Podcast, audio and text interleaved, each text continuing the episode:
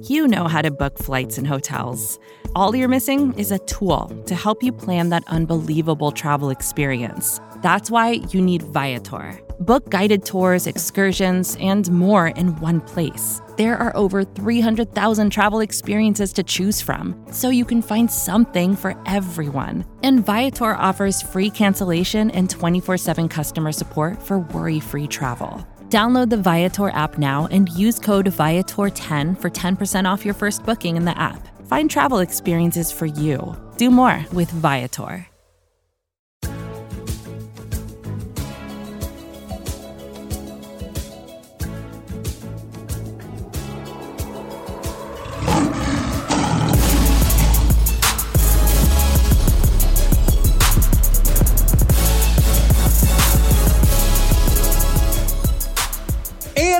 Welcome to our Pride of Detroit podcast, First Bite. It's our preview podcast for the Detroit Lions' upcoming matchup against the Cleveland Browns. My name is Jeremy Reisman. I'm the editor-in-chief at Pride of Detroit and your co-host for First Bite. With me, as always, for First Bite is the senior editor of Pride of Detroit and co-host of First Bite, Ryan Matthews. How you doing, Ryan? How flattering, Jeremy. What a wonderful introduction that was. I do appreciate that. You said doo-doo. All the goodwill just ripped from you. How are you doing, loser? Wow. Great. Until you said that. Now I'm angry. This is going to be a contentious podcast. We didn't get a Browns guest this week, so it's just you and me. We're going to be at each other's neck pretty much all podcasts, I suspect, because, this team's 0-8-1.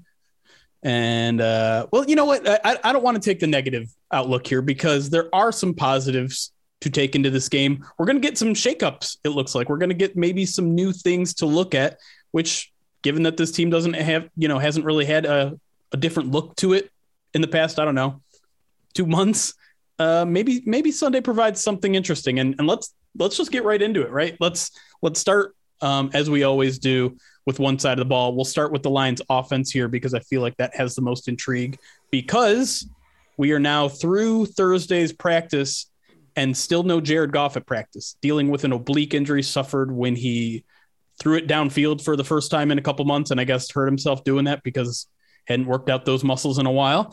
And it sounds like, you listen to him talk on Wednesday, basically say like, listen, if I can't put the same zip on the ball that I normally can, I'm not going to put myself out there and hurt the team.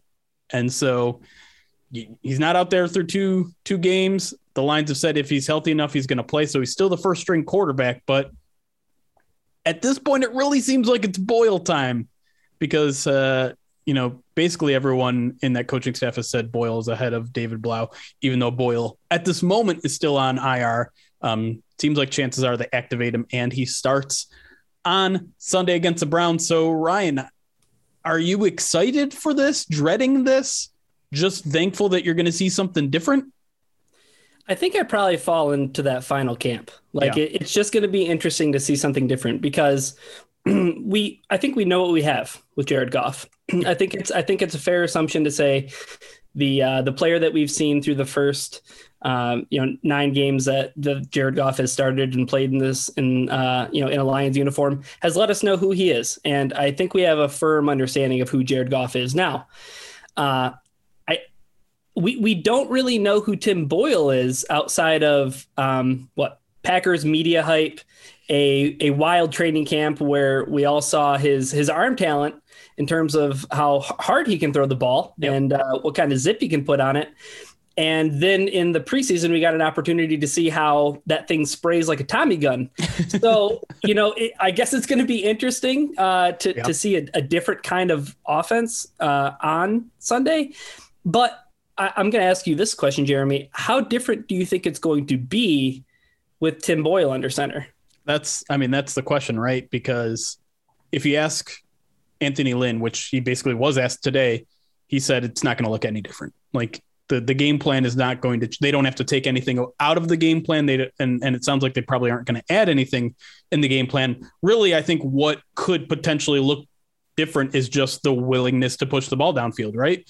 Because that's the one thing we keep complaining about Jared Goff is sometimes they are calling plays for him to push it downfield. And he's just unwilling to do it, whether it's a lack of trust in his receivers, lack of time, his own mind that he can escape the pass rush with the spin move and then throw it downfield, which of course hasn't worked yet once this season. Not yet, but we're holding out hope, right? Yeah. I mean, maybe by week 18, something will happen there. And so I think maybe that's the biggest difference that you see, and whether that's a good or bad thing, I don't know. I mean, as much as people have been clamoring for a backup quarterback, these guys were not good in training camp. They were not good in the preseason. I think Tim Boyle's yards per attempt in the preseason was actually worse than Jared Goff's in the preseason. So,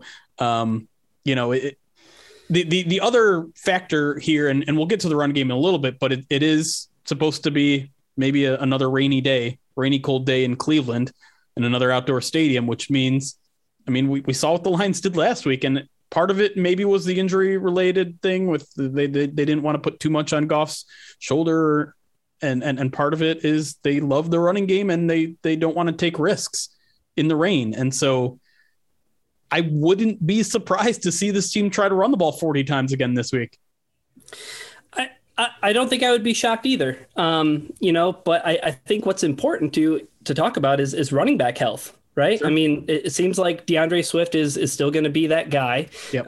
No concerns there with his kind of limited practice early in the week. Seems like that's kind of maintenance after coming off of like a career high in rushing. Yeah. Dealing with a shoulder injury technically, but basically the coaching staff and Swift have all pretty much said, he'll be fine. So I think probably the big takeaway that we had from last week's game against the Steelers, Jeremy, was, Swift was awesome through like three quarters. Yep. And then when it got to the fourth quarter and overtime, it was pretty clear that maybe he just didn't have a whole lot left in the tank.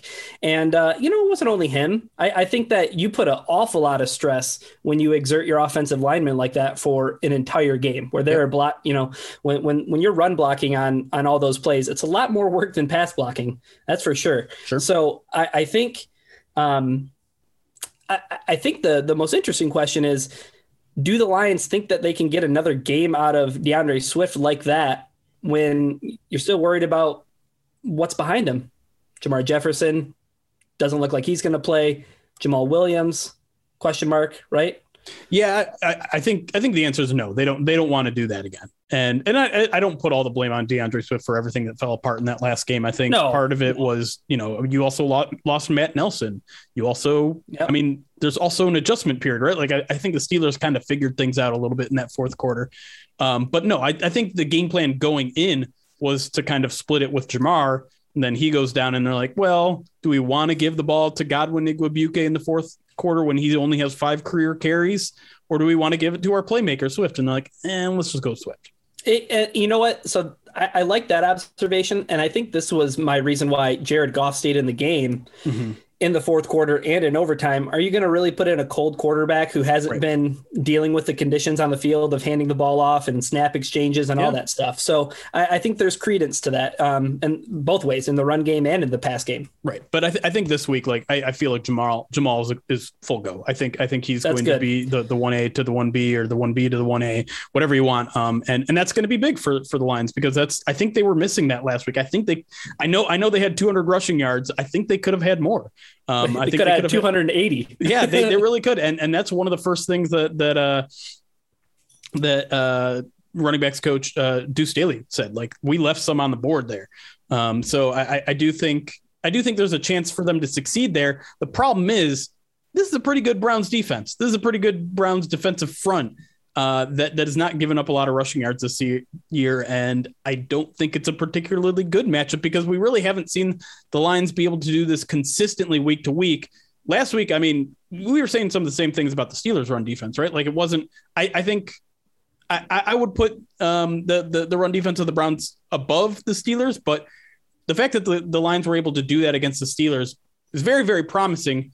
But again, like, you also have to put in context too, like, the Lions surprised the Steelers, right? They pulled out the six offensive line formation that the Steelers weren't ready for. Well, cat's out of the bag this week. I don't know if you can catch the Browns by surprise this week. Yeah. I mean, it's out there, right? Yeah. And it's also important to note that was a Dan Campbell called game. Right. And, you know, there's a lot of context to go into it too. You know, we've talked about the conditions on the field and everything like that. And, you know, you have Goff's injury. I think it was the perfect storm for that kind of a game to happen. And then we talked about that on the podcast, but yeah, I agree with you. You're not going to catch this Browns defense by surprise if you're planning on having a repeat performance in terms of play calling with running the football. But you have to think that's the direct path to the Lions having a chance in this game, right? Is their ability to run the ball, because their inability leads them to fail with Jared Goff. I don't know if their inability will be propped up by the ability of Tim Boyle in his replacement. But I think another important, thing to talk about is, what the Lions are going to be able to do in the passing game and as far as their receivers. Yeah. And that leads us to Josh Reynolds, right? Like, I think everyone expects him to make his debut this week, his Lions debut this week. And we don't really know what that's going to bring to this offense. You know, he's a bigger receiver. We heard Anthony Lynn today talk about his ability to go up and catch 50-50 balls, something that we were used to seeing in the past couple of years with guys like Marvin Jones and Kenny Golladay, but really haven't seen that happen with the current set of receivers. I think in a lot of ways, he's the guy that the Lions wanted in Tyrell Williams, never really got a chance to see. So I don't know. Like it's intriguing. I don't know, how much he's going to play in this game. I don't know how much of a rapport he's going to have with whichever quarterback the Lions throw out there, but it can't hurt, right? No, I certainly don't think it can hurt. But I think what fans are really going to be clamoring for is more T.J. Hockenson. Sure. Like, one after last week, one target. And I don't even know if you could really call that screen pass a target when he was still engaged in his block. Right. It's I think everybody wants to see some more T.J. Hockenson. And this is, I hate to do this because we don't have a Browns host, but it'd be awesome to be like, hey, our weekly question of can the Browns linebackers play good defense in coverage against, opposing tight ends and running backs? Because I think that's still the key to this Lions offense being successful is their ability to, and that's going to be something, hey, take it for what it's worth. It's a skill with Jared Goff to be able to make those short completions. I'm a little bit concerned about Tim Boyle's ability to make those same kind of touch passes when he's a guy who we don't really even know if he can do that. So the Lions offense could look vastly different from what it's looked like all year long. Yeah. And to go back to the tight end coverage thing, I know that's something that, that was a question I was wondering myself. So I did a little deep diving, especially with tight ends in mind. And it's something that the Browns really struggled with early in the season. They kind of rebounded nicely over the middle of the season, but then you look to last week, Hunter Henry, 4 catches, 37 yards, but 2 touchdowns. So it is something that I think they're still kind of working through. But yeah, like the screen passes, that's what really has kind of driven this offense all season when it has been successful. And it hasn't been as successful lately. I mean, I think it was kind of a disaster in Pittsburgh because they knew this team wasn't going to be able to test them downfield. Maybe just the presence of Josh Reynolds helps open some of that sort of stuff up. But we'll see. I think it's interesting to just think about. Last thing I want to touch on is the offensive line versus obviously a really, really good Browns defensive front in terms of both pass protection and running the ball, because I think, like we mentioned, the addition of that third tackle really seemed to help the Lions a lot in the running game, not just as a surprise, like those guys were mauling dudes. But Taylor Decker, we have to talk about because he popped up on the injury report on Thursday, dealing with an elbow injury, a new thing, nothing related to his finger. And if that affect, if he can't play, then suddenly we're talking about moving Sewell back to left tackle, maybe Matt Nelson at right tackle, because he's also dealing with an injury, but he returned to practice on Thursday in a limited fashion. If not that, then you're talking about Penei Sewell and Will Holden against the likes of Myles Garrett, arguably the best pass rusher in the league, and Jadeveon Clowney, which welcome to the starting lineup, Tim Boyle. Yeah, and also another, it's like a weekly entry in Penei Sewell's rookie journal, like welcome to the NFL, rookie. It was, first it was Nick Bosa and Then it was, you know, T.J. Watt most recently. And now it's, I mean, it's nuts. Like it shows you just how valuable it is to have both those tackles healthy. And that's why it's such a huge bummer to have Taylor Decker pop up on the injury report. You need him to be healthy. You need him to be there because you talk about this Cleveland pass rush and it's third in DVOA or sorry, it's third in PFF grade, yeah. But they're pass defense grade on DVOA is near the bottom of the league. Yeah, it's so like 28th. Yeah. I think it's 26. Yeah. Yeah. Yeah. But so their run defense, very good by DVOA standards, yep. And very good in terms of PFF grade because they're eighth. So, you know, they're a good run stopping team. They can generate a pass rush like few other teams in the league can, yep. But they struggle in coverage and you don't feel too optimistic if it's Tim Boyle and the group of receivers that he has right now. Yeah, it's definitely not the ideal matchup. I think if this offense is ever going to see success this year, it's the exact inverse of the Browns defense. It's a team that can't stop the run and, you know, maybe they have good coverage, but who cares? Cause we don't throw the ball downfield. Right. Yeah. But yeah, I mean, I don't know. Like, I think last week is promising, but again, since the cat's out of the bag, I think the Lions are going to have to find something new to do. And yeah, Taylor Decker's, you know, availability is key for Detroit here. And I don't know, like we don't really know what the severity of this injury is. Maybe they're just taking it easy with Decker. He was out there on the practice field today. So maybe that just means like, I think usually when it's a serious enough injury, you're not even out there, right? Like you're not. Yeah. And wasn't Decker's he out also, there? I was going to say, wasn't he out there in like a hoodie and stuff? And yeah. Maybe just like a conditioning day, hopefully. Maybe. We'll see. But yeah, I do think that's key. I don't know, Ryan, I know we haven't gotten to the predictions segment yet, but like, do you think there's any hope for the Lions offense in this matchup at all? Or is it just like another day where if the Lions hit 17 points, that's probably a win for them? I want Tim Boyle to have his Mike White moment. I really do bad. And I mean, that's, I guess that's where the surprise comes in, right? The surprise. I mean, he brings maybe a little more mobility. Maybe that's something that you utilize a little more. Yeah. Maybe you can go to play action and things like that. Yeah. Some bootlegs, things like that. Although they try a little bit of that with Goff and doesn't seem to work. So I don't know. So I just don't bootleg right into Myles Garrett. Don't do that. Yeah. Yeah. I just come back to a couple of Thanksgivings ago, when David Blough stepped in for Matthew Stafford, yeah. And on the very first drive, he has that huge connection to Kenny Golladay. Yeah. Now I'm not saying that like we're bound to repeat those occurrences, but all I'm saying is that's where the intrigue is, right? Yeah. That's where, you know, it's almost one of those things too, where a problem, like almost like two problems get solved, yeah. Right? Like if Tim Boyle isn't the answer, it's like, okay, well, we moved on to the next thing. We've answered the question of like, hey, Jared Goff has been bad, but like he set the bar so low, somebody has to be better. You know, if Tim Boyle doesn't rise to the occasion and have a good game, all those things get put to bed. Well, okay, let's play a fun scenario here. Let's say Tim Boyle does some good things. Who maybe even the Lions win and he throws 2 touchdown passes.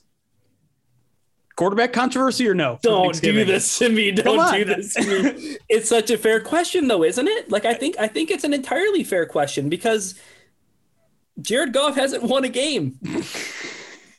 And if Tim Boyle can go out and do it extremely shorthanded on the wide receiver end, as Jared Goff has been, you know, for the majority of the season. But I have a feeling that we should probably stop this segment because Jeremy's eyes got the size of like silver dollars. Yeah. No pun intended.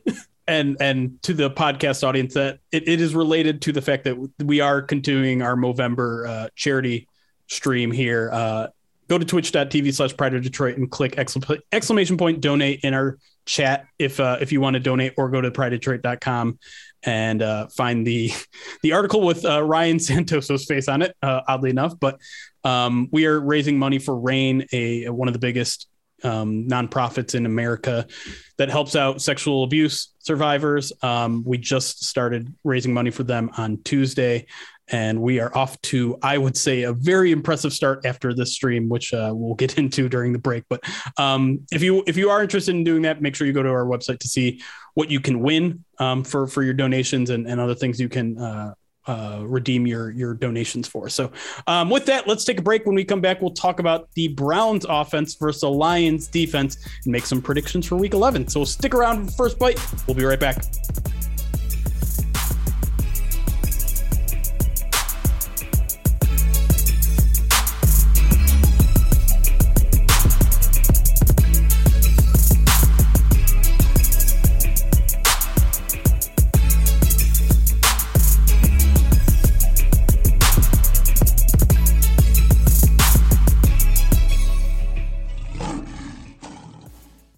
And we are back here on First Bite, previewing the Lions versus Browns. Week 11, Lions trying to continue their 3-week non-losing streak against the Cleveland Browns team coming off a hurting at the hands of the New England Patriots. We talked about the Lions offense against the Browns defense. Now let's flip it and talk about the Browns offense versus the Lions defense. And much like the Lions, the story kind of starts with the quarterback, Baker Mayfield, dealing with a whole bunch of injuries. Knee mostly is what is the big one. Did not practice Wednesday, limited on Thursday. You have to imagine he probably plays in this game, but he hasn't been very good. Ryan, what are your thoughts on Baker Mayfield overall? I'm kind of in like the middle here where I'm not really sure whether he's bad. I'm not really sure if he's good, but it doesn't seem like he's elite or will get there. Is that kind of where you're at? I hope you're not hoping that I'm going to bring you on to either side of the fence, because I don't really have much of an understanding when it comes to Baker Mayfield either, because I don't watch a lot of Browns football. But with that being said, it seems like if I'm just box score watching or, glancing from afar, it seems like Baker Mayfield is good for like a few good games and then a stinker, right. And then a few good games and a stinker. And it almost seems like it's routine. In terms of his kind of up and down play. I know last year he had that long streak of games where he was just like really, really impressive. And then, the playoffs hit and he just had a tough matchup, So I think Baker though is more good than bad. I think that's how I feel about Baker Mayfield, is that there's more good than bad. I don't know, like, to take this into kind of like, a related aspect of their offense, for as much was made about the #FreeOdell situation, right? What do you really see in that wide receiving core beyond Odell Beckham Jr. that goes, yeah, like these other guys should be playing behind him, or why isn't Odell getting the ball as much as he should be with, the options that are available at wide receiver? Yeah, I mean, the passing game hasn't been what I think the Browns expected it to be, because I think you went into the season thinking that was a pretty stacked receiving group with Jarvis Landry and Donovan Peoples-Jones and David Njoku, all good receiving options. It seemed all like along with Odell Beckham, And for whatever reason, it never seemed that the chemistry hasn't really developed. It seems like they're, the leading receivers in Njoku and he's 352 yards, 2 touchdowns in 10 games. It's not a ton. 35 yards a game is okay for a tight end. It's not great. It's not bad. And then Donovan Peoples-Jones is your second leading receiver with 330. So, and then worth noting in this matchup, they're dealing with a lot of injuries at that position. Peoples-Jones did not practice on Thursday after being limited on Wednesday. Seems like a new injury for him, a groin injury that he's dealing with. He might not play in this game. And you go further down in the depth chart, Anthony Schwartz also dealing with a concussion, probably not going to play in this game. So you're left with Jarvis Landry and tight ends. Yeah. And Jarvis Landry isn't the Jarvis Landry of 3 years ago. Yeah. I think what has happened with Jarvis Landry is, unfortunately, just like football has gotten to him. It seems like he's a guy who was really effective in making the catch and making people miss and get on the field. But I mean, on the season, 23 catches in 6 games for 219 yards. That's only nine and a half yards of reception. Yeah, and the other aspect of this matchup is pass rush versus pass protection. The Browns have given up the second most sacks in the league, and I think part of that is on Baker. You know, he's a guy that likes to hold on to the ball a lot. He likes to run around and things like that. We'll see if the knee injury kind of limits him in his ability to escape. The problem here is that the Lions don't seem to have much of a pass rush these days. They haven't had a sack in the past two games. Last week, when Mason Rudolph dropped back 50 times, the Lions didn't get didn't get a quarterback hit or a sack. And in this game, they might be missing Trey Flowers, a guy who's dealing with a perpetual knee injury, hasn't practiced yet this week. And so they'll have to rely on the likes of Julian Aquara, Austin Bryant, Charles Harris, who have been okay, but none of those guys are probably starter worthy. So, Baker might have a little bit more time than he's used to back there. Mm-hmm. Yeah. And I mean, it seems like when Baker has time to make plays from the, games that I've watched of the Browns, it seems like when Baker has time to make plays, it's like 95% of the other quarterbacks in the league, when they have time, they can make NFL throws. Right. So, you definitely view that as being a positive, but like, I think what's most important to cover with this Browns offense is obviously their bread and butter, and it's their run game. Yeah. And, I think it all comes back to that. And for as much as, you mentioned, Jeremy, I don't think that there is anybody that I really saw on Twitter or, just in the national conversation that was worried so much about the Browns passing game, because they're like, their run offense is going to be incredible. So, I mean, everything that they do in the passing game is going to be gravy. And, not having Nick Chubb for the past couple of games has been a problem. It has definitely affected them. I kind of broke down their statistics from the first half of the season versus second half of the season. First half, they had 175 carries, 938 rushing yards, 5.36 a carry, and 12 touchdowns. Yeah, you're going to win a lot of games doing that. Yeah. Last five games, they dropped to 603 yards, 5.1 a carry, 4 touchdowns. Now, those are still pretty impressive numbers, right? They're still averaging 120 yards a game in those past five games. Mm-hmm. Over 5 yards a carry is very impressive, and 4 touchdowns isn't too bad either. But the difference in those two is that Chubb missed 2 games in those last 5. And we don't know what his availability is this week, because he remains on the COVID-19 reserve list as of right now. One of his tailbacks, who was also on the list, did return on Thursday. So there's a thought that maybe Chubb is on the way to returning, and he does seem like the kind of back that doesn't necessarily need to practice at all. He might just jump into the lineup. But Brian, you were telling me it might not matter to you, at least, if Chubb isn't in this game, because Browns still have some capable options back there. Yeah, for sure. And we're not talking about Kareem Hunt, because he's still on IR. So, we're talking about Dearness Johnson. He's a guy who in, limited playtime has been incredible. And I guess when I say limited playtime, it's these opportunities where he all of a sudden gets flooded with a bunch of carries. It's actually running back designations for who's the starter can just be thrown to the wind, because it's whoever's on the field first. So, right. But ironically or coincidentally enough, the 2 games that he started, one game against Denver, 22 carries for 146 yards, 6.6 a carry and a touchdown. And then most recently, in a losing effort to New England, where they trailed for the majority of that game, he had 19 carries for 99 yards. So that's 5.2 a carry. And,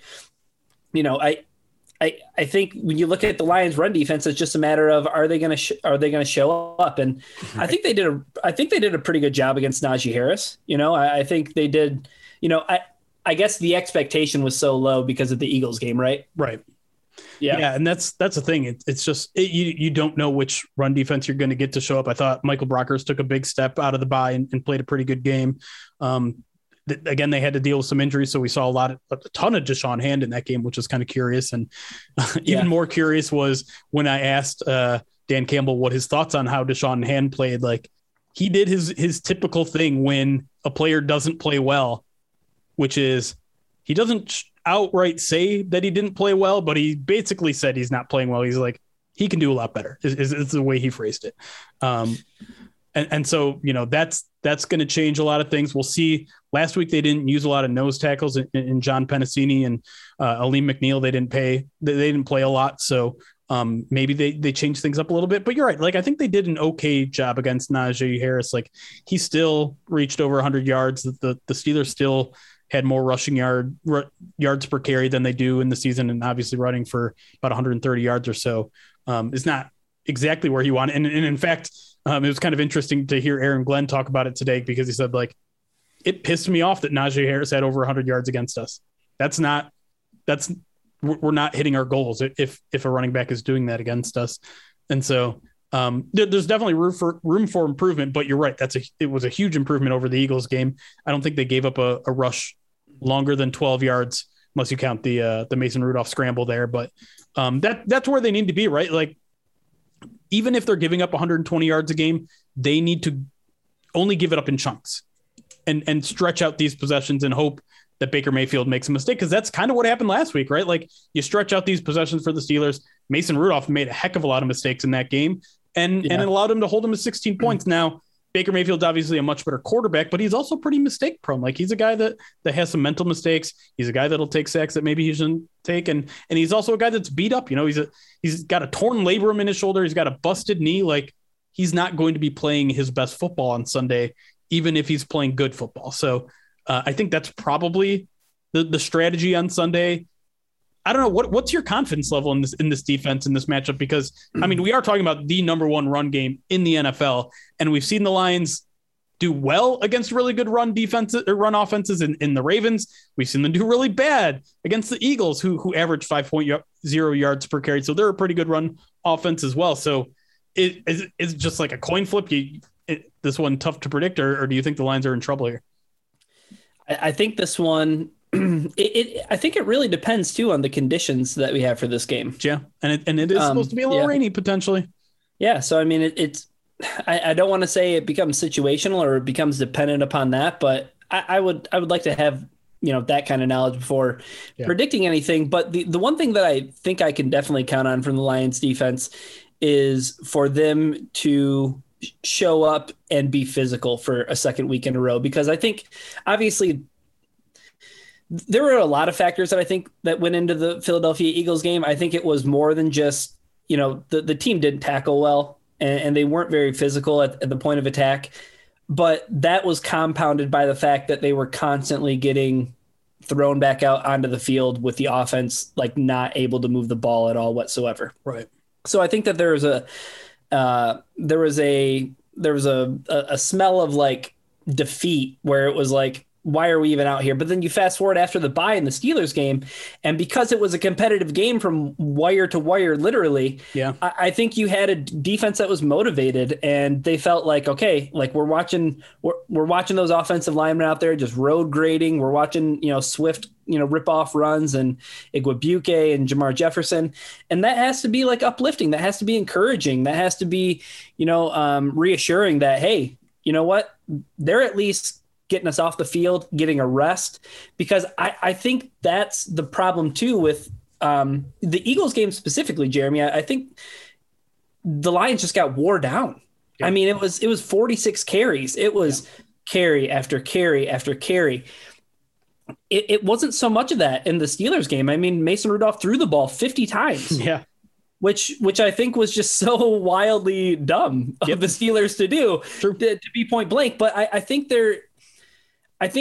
I think you're right in the fact that if the Lions want to have a chance in this game, they have to count on the times that Baker Mayfield drops back to throw, he makes a mistake, or a pass rusher gets to him and it's a sack, and it's it's 3rd and 8, and all of a sudden it's 4th and 12, and they got to punt it. And right. I think those plays are going to be really important for the Lions, and they have to capitalize off those. And it sounds like a cliche, but, like, if the Lions, if they can't stop Baker when he's throwing the ball to extend a drive on those third downs, because third down they've either worked really well in the Lions' favor, or they've, you know, just gotten blown out. Yeah.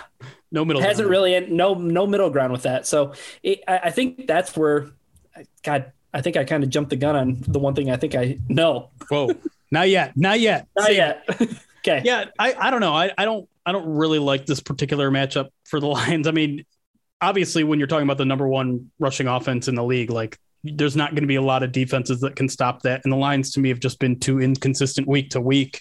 And really their defensive interior just isn't playing well right now. And that's where the Browns are the strongest, like right up the middle, right up the gut. They struggle out on the outsides. That, you know, Jack Conklin, their right tackle, has been on IR for the past couple weeks. And so he won't play in this game. So I need something out of either those nose tackles, maybe Levi. Nick Williams hasn't really done much in the past few weeks. Brockers, like we said, had a good game last week. I need that to continue. And maybe he just needed a mental rest in the bye week, and maybe he'll come back out of the bye and look strong for back-to-back games. But I don't know.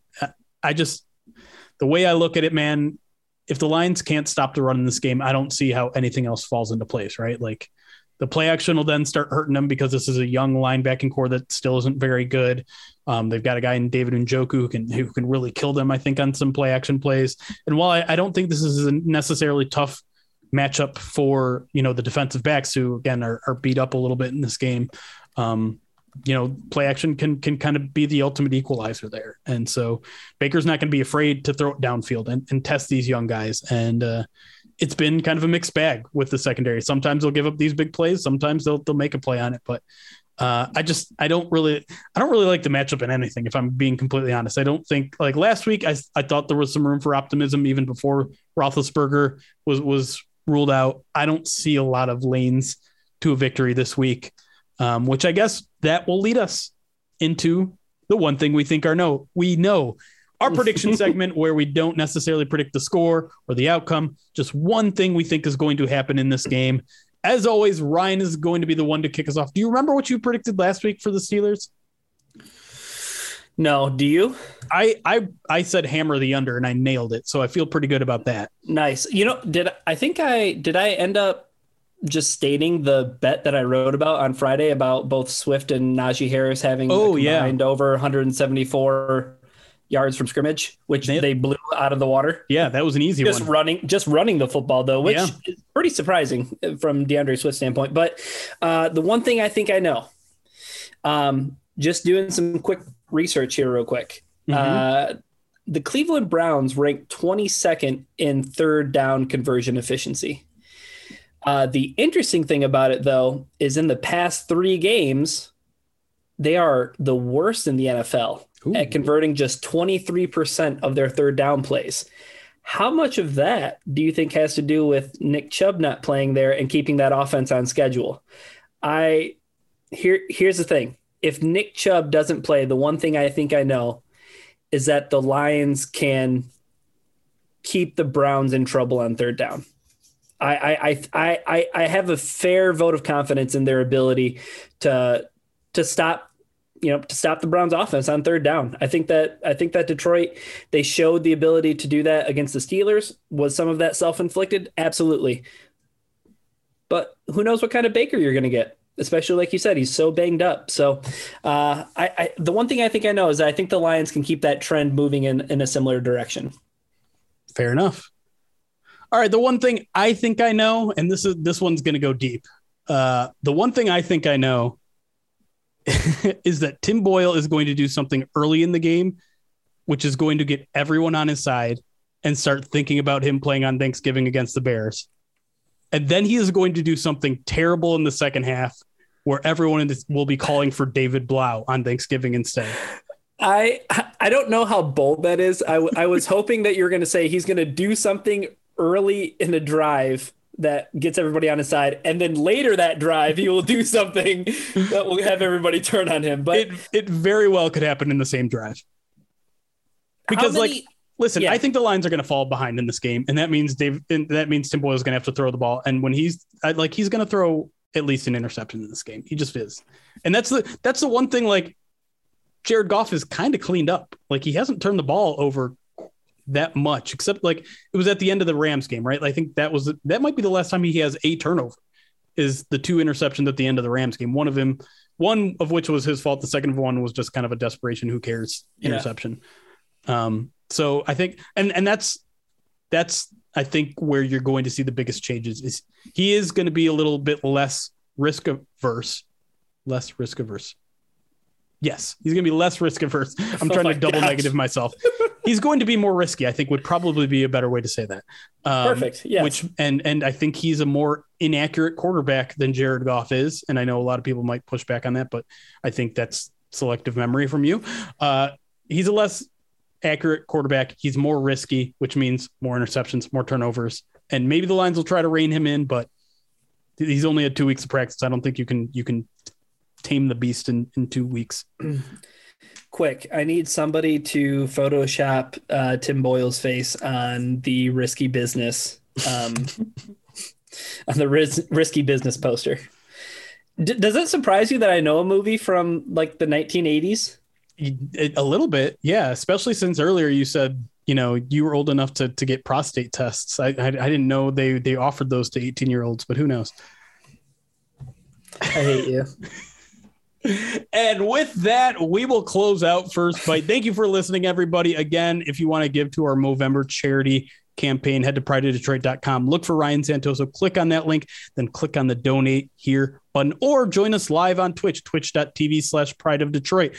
We are live every Sunday after the game. We're live typically sometime midweek to preview the game like we currently are. Saturday mornings at 10:30 a.m. Eastern, we're doing our Madden Sims. We'll be doing Lions, obviously, versus Browns this Saturday. If you're hearing this by Saturday, come join us. We'll have a good time. We'll donate some money, and we'll also take a bite out of an onion again, apparently, because that's what happened in between segments here. So until next time, thank you for listening. My name is Jeremy Reisman. That's Ryan Matthews. It's chaos. Be kind.